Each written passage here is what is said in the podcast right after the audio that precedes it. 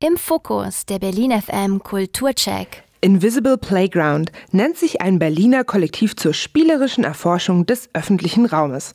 Im Hebbel am Ufer inszenierten sie das audiovisuelle Drohnenmärchen mit 70 Menschen, echten Drohnen und Schaumstoffklötzchen.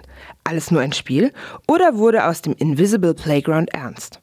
Susanne Gietl über eine Reise der ganz anderen Art. Bitte trinken Sie ein.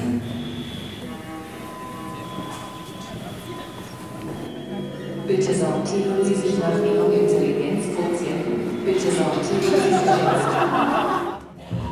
70 Weltraumtouristen in hellblauen Ganzkörperanzügen gehorchen von nun an dieser Computerstimme. Das Andromeda Mega Express Orchestra begleitet die dreistündige Exkursion. Phase 1. Der Identifikationsprozess. Zwei Drohnen kreisen über den Köpfen des Publikums, orten Mensch für Mensch. Für einen Moment werden Sie selbst zu Drohnen.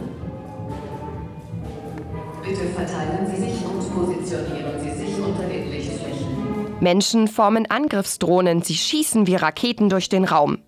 Danach lädt die virtuelle Spielleiterin auf eine Reise ein. Phase 2. Die Reise. Bitte entspannen Sie jetzt. Auf einer drehenden Scheibe mit Blick auf unscharfe Weltraumbilder weicht die Orientierung einem leichten Schwindelgefühl. Nach einer Viertelstunde stoppt die Scheibe.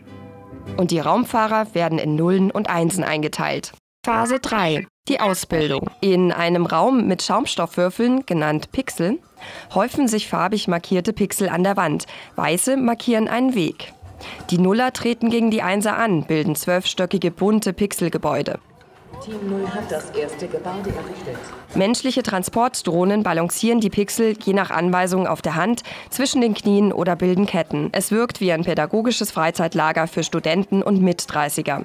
Oder wie ein Drohnencamp. Phase 4. Die Drohnenmärchen. Aus Erzählschablonen entstehen brutale Drohnenmärchen mit blutrünstigen Drohnen oder einem Kobold, der ein Mädchen mit einer Zuckerstange erschlägt. Das System liest sie auf dem Heimflug auf der schwarzen Scheibe vor. War es die Reise wert? Die sozialpädagogischen Gesellschaftsspiele äh, habe ich langsam hinter mir. Die fand ich einfach äh, doof. Die Musik war gut, sonst nehme ich nichts mit. Also wirklich dieses, dass es über diese Sinne lief, das fand ich sehr, sehr schön erlebbar. Und ja, so eine Sympathie für Drohnen ist gewachsen.